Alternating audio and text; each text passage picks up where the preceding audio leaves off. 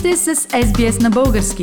Намерете още страхотни новини на sbs.com.au наклонена черта Bulgarian.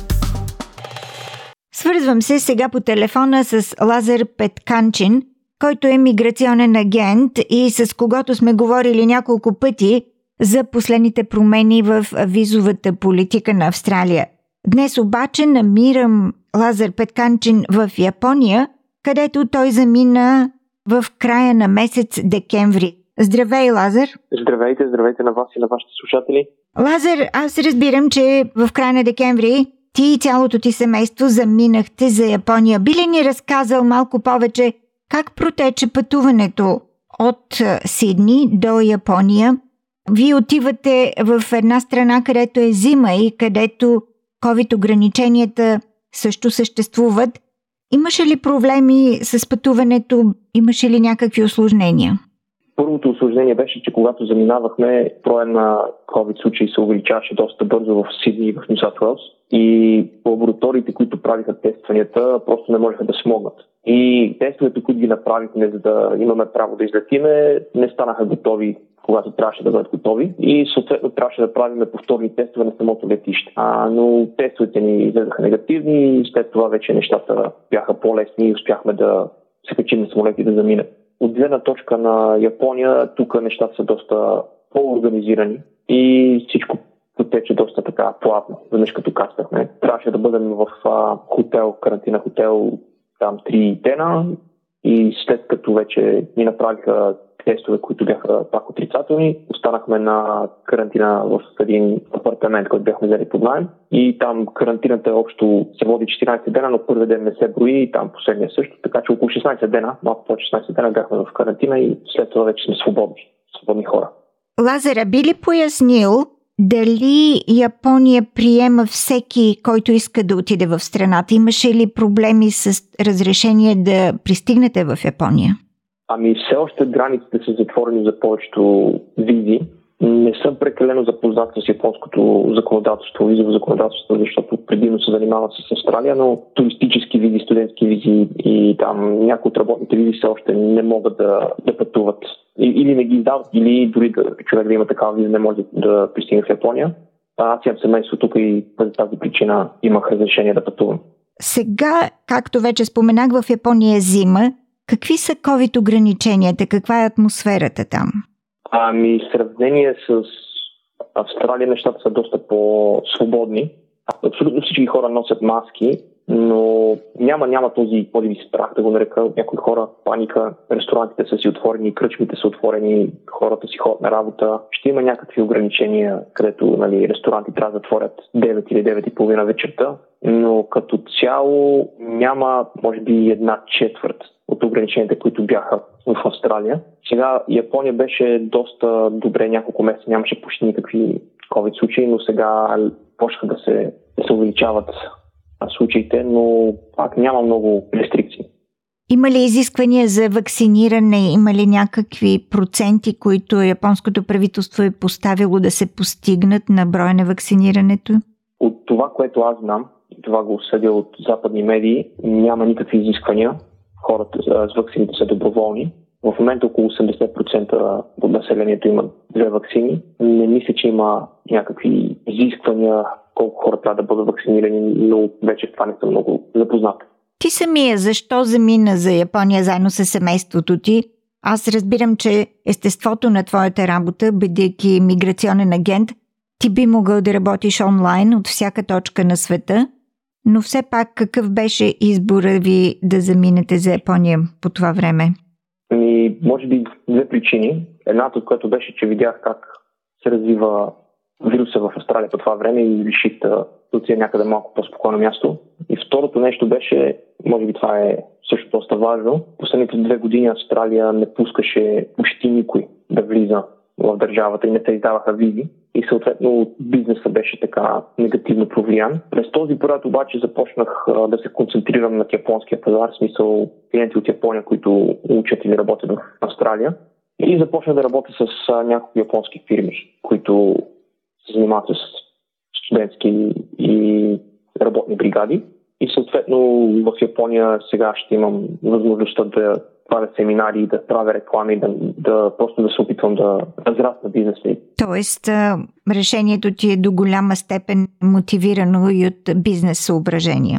Има бизнес съображения, да. Голяма част от решението е базирано на бизнес съображения, защото се надявам, когато съм в Япония, да имам достъп до повече клиенти, да правя семинари, да се развие бизнеса от, отново на нива, които бяха преди COVID да дойде и дори се надяваме по-добри. Уважаеми слушатели, разговарям с Лазар Петканчин, наш събеседник в предишни предавания по миграционни въпроси. Лазар е миграционен агент тук в Сидни, но в момента той развива своя бизнес от Япония и с японски клиенти също така.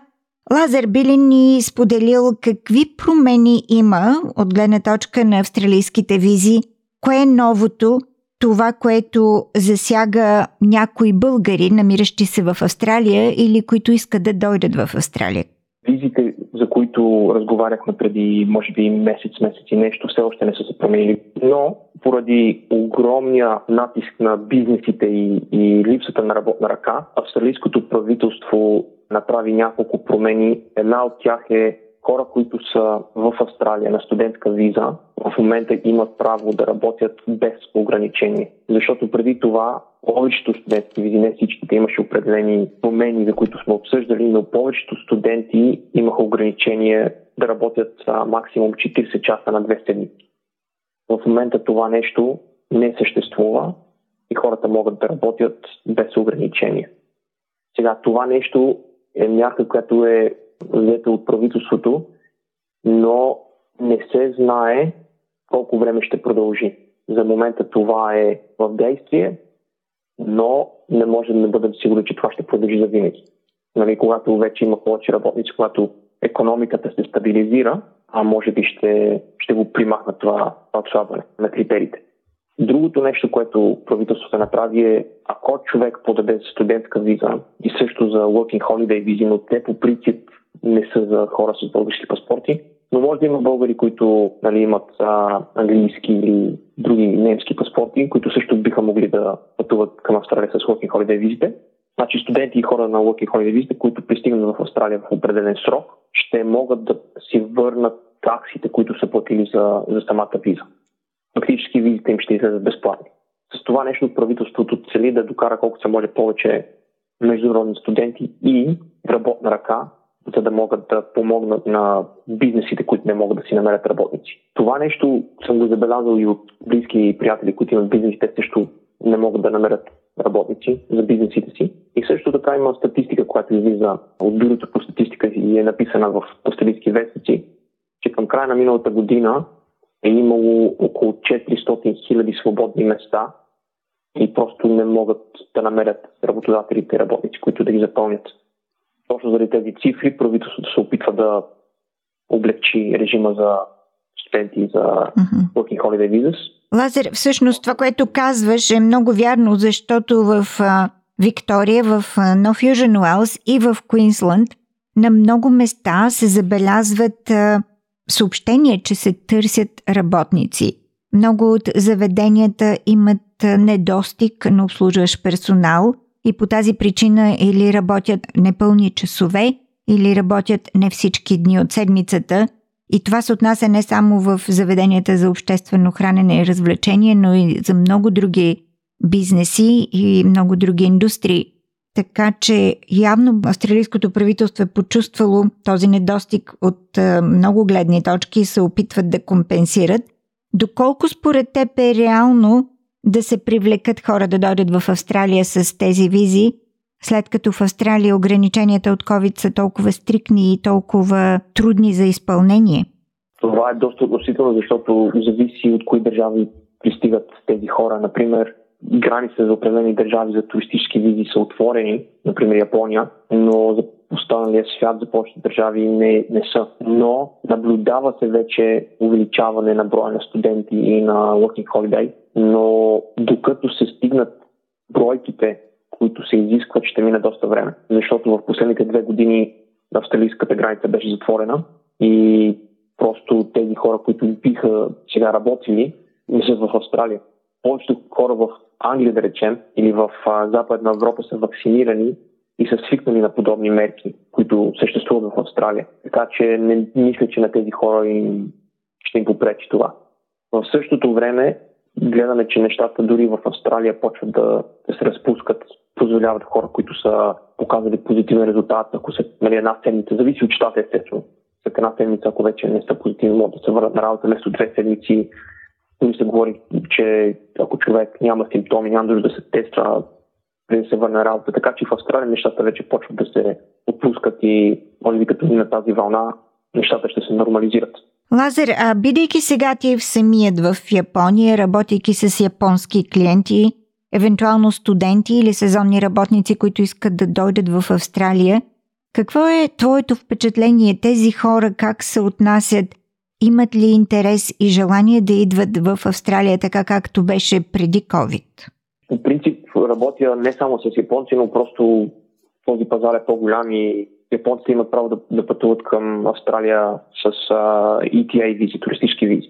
И затова мисля, че ще бъде по-добър пазар. И също така работя с uh, не само с студенти и working holiday makers, но и с uh, хора, които искат да получат постоянна виза за Австралия. Значи като цяло интереса към Австралия е доста висок, защото в Япония, колкото да е уредено и спокойно и чисто, работните часове са доста дълги. И на много хора им липсва този баланс, където нали, да се видят с приятели, да излезат. Затова Австралия е доста така интересна за много хора, има интерес, доста висок интерес, но все още това, че има доста случаи в Нюсателс, например, възпира някои хора, но се надяваме, че тази вълна от COVID ще, ще мине и тогава вече повече хора ще, ще се решат да пътуват към Австралия. Уважаеми слушатели, разговарях с Лазар Петканчен, миграционен агент. Говорихме за влиянието на COVID върху интереса на хората, които искат да дойдат в Австралия, било да учат, било да работят, било просто за да живеят австралийския начин на живот. Лазар, благодаря ти за това участие. Надявам се, че ще се чуем пак, ако има промени в миграционните регулации на Австралия. Също така, ако има някои новини, свързани с визите за студенти или работещи, или просто за мигранти. Благодаря ти за това участие и успех в твоя бизнес. Благодаря и аз. Искате да чуете още истории от нас? Слушайте в Apple Podcast, Google Podcast, Spotify или където и да е.